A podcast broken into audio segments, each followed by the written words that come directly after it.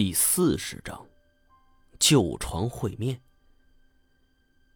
在厚厚的芦苇荡里穿行，走了十几分钟后，趟过七万深的湖水，面前赫然出现一艘旧船。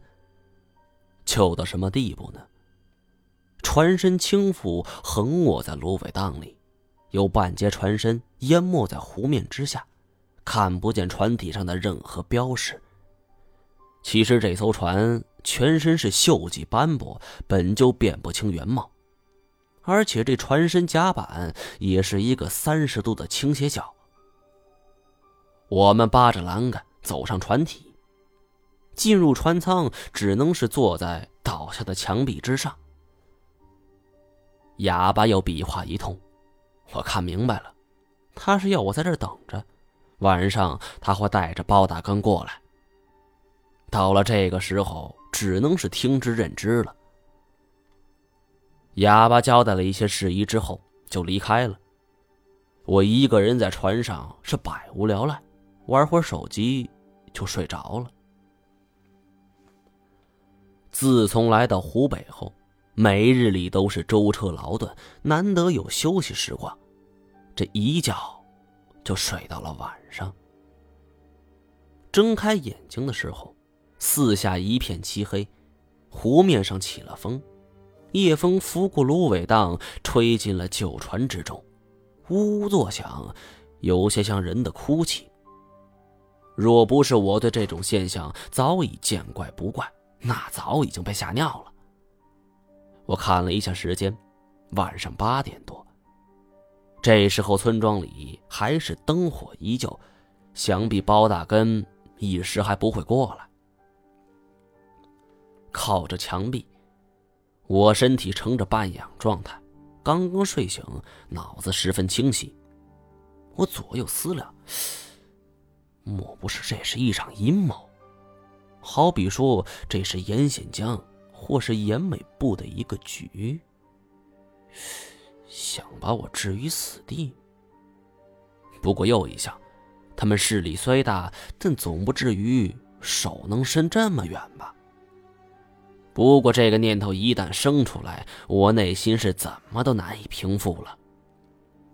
我这次来湖北，本来就是崔中原绑架来的，完全可以趁此机会逃脱。不过，每一个人都是有好奇心的，尤其龙这种生物是否存在，更是一个恒久的话题。我这次冒如此大的风险来找包大根，目的。就是想要目睹一下这传说中的生物。再有，如果龙是真实存在的，我觉得我很有必要阻止他们。我正琢磨着该如何去做，船舱外的甲板传来了一阵稳健的脚步声，咚，咚，咚。尽管来人是尽量放轻了脚步。可是听在耳中仍是十分清晰的。在这空寂的夜色中，紧接着一道亮光打了进来，我的心也瞬间提到了嗓子眼儿。随着光束进入船舱，一个人站在我的面前，他的电光打在我脸上。这么多年，你怎么一点没有变老？我突然一惊，这个声音是来自包大根的。从他此话判断，我们绝对相识，但是对于前世的记忆，我是一点儿也想不起来了。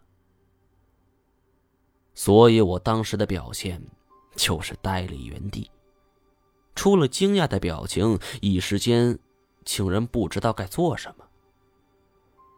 包大根将手电筒吊在船舱之上。我这才看清楚他的模样，大概是这十七年来从未沐浴净身，他身上散发着一种恶臭。头发是不断打着结，厚厚的一层全都粘在一块已经长到腰上了，胡子拉碴跟头发一块脸上也是布满了黑色尘土。我这三十年来从未见过如此邋遢之人。不夸张的说，就算是一个叫花子，也不愿意跟这种人一起出去讨饭。你今年有五十了吧？包大根见我没有反应，又抛出一个问题：“妈的，三十的模样，说我五十了，谁会信呢？”我急忙岔开话题：“呃，先别说这个，我有个事儿想问一问你。十万火急，十七年前，我刚说完一半，这包大根就打断我：‘哼，我后悔没有相信你说的，不过我也不是故意装疯。’”你对我说过要保守这个秘密，现在你既然来了，那这东西也该物归原主了。说罢，他隔空抛来一物，我没看清楚是什么，只是本能的伸手一接。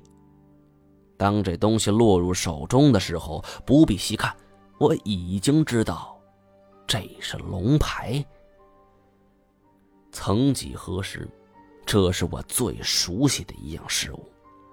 这么长时间过去，我接触到这样事物的机会越来越少。更何况我后来迷于解开一些谜团，几乎忘却了这龙牌的存在。我无论如何也没想到这东西会在这儿出现，